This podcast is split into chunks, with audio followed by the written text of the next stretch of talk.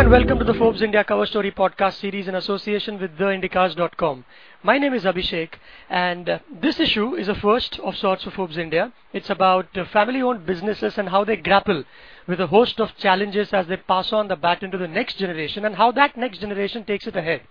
This is a package and it covers stories of a few families that have managed to pull this off successfully over decades. Joining me on the call is Senior Assistant Editor Salil Panchal, who's written a few stories in them and has anchored this issue. Hi Salil, nice to have you back. Hi, good morning Abhishek. Hi, good morning, very good morning. And take us through the cover story and the thinking behind it, because family-owned businesses and India go back to as long as business has been around. So what's new? Absolutely. I'll just give you a genesis of really where this came from. You know, the fact that India has been known for its family-run businesses and had been running them successfully. It has been articulated well enough. But what we had been seeing over the past 5-7 years more is that, our interactions with some investment advisory firms and some private equity people is that investors are beginning to make their investment decisions more based on succession planning, what's next generation like, who's going to take charge of the business. So it's not just the financials. They're not talking just about the returns that they will get on the investments which they make, but they also want to know from the promoters that what is the line of succession that you've drawn out, who's going to head your business in the next 10 years, where is it planning to go? And that we thought was very interesting, particularly in a challenging phase that we've seen. The reason why we decided to take this whole Gen X forward was that the last 5 years have probably been the most challenging that corporate India has seen, in terms of earnings, in terms of lending, overseas markets, demand is bad, things like that. So this scenario is the one which would be most challenging for the Gen X as they just get into the businesses. And sometimes these challenges, Salil, can be entirely new. For instance, Indian Express Group chairman Vivek Goenka, back in the days he would have had different challenges as compared to, let's say, digital journalism, which wasn't around about 7 years back when his son took over recently. So it's like running a whole new outfit under a whole new environment. And I'll tell you what, so, not just have we profiled some of these interesting people, we've also got some experts and columnists to kind of talk about really where does succession planning go? What has the Gen X done? Are they living up to expectations? Things like that. And what we have seen is that they are saying that corporate India's future is in safe hands in some ways, because these are the guys who are willing to take challenges. Maybe it's youth which is on their side. Maybe they just want to experiment a little more. They're confident. They're more adaptable to technology and its changes. So those are factors which are all beginning to play out now, So what we decided to do was, we've got around 8 people who we thought are starting to really make a change in the businesses that they are in. Either we looked at people who were clearly identified as the Gen X, as the future leaders of their businesses.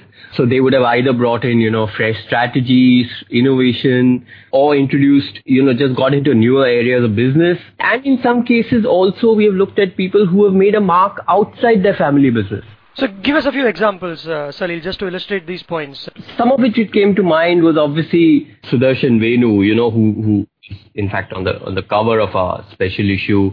He's a fourth generation professional who's come out of the 105-year-old TVS Motor Company. And really this was his first official interaction with the media, very low profile.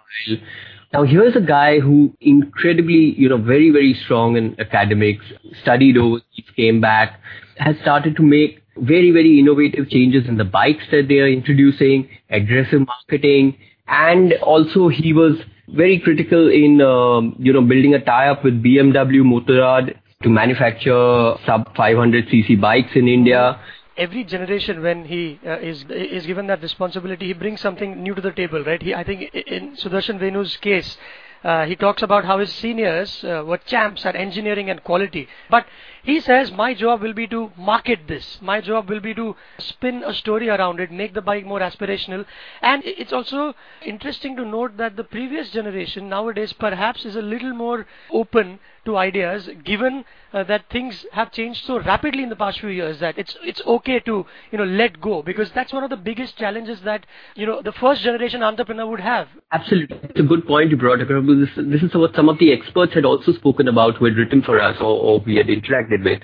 And they said that, of course, it's very critical that the promoter or the family head decides very early on, the path to succession, that means who would actually take the business forward, and give them enough flexibility. That's which comes out critically in one of the other stories, of the children of Ajay and Swati Piramal. We have Anand Piramal, who's now headed the real estate development arm, Piramal Realty. And we have Nandini Piramal, who's heading the HR for the entire group and the OTC business, the pharma solutions business. It's really tough stepping into the shoes of Mr. Ajay Piramal, one of India's most successful businessmen. Critical to that is, he's just given them enough flexibility to operate on their own terms, the way they want to do it. The same thing comes across with Anand Goenka, who you spoke about, and they've learned over the years that until you don't give them the flexibility to and the environment to operate in, they just will not succeed. Yes, another piece that caught my attention was by Tatwamasi Dikshit, who writes about what are some of the challenges in succession planning. He's a co-author with Peter Leach, and he's a family business advisor too.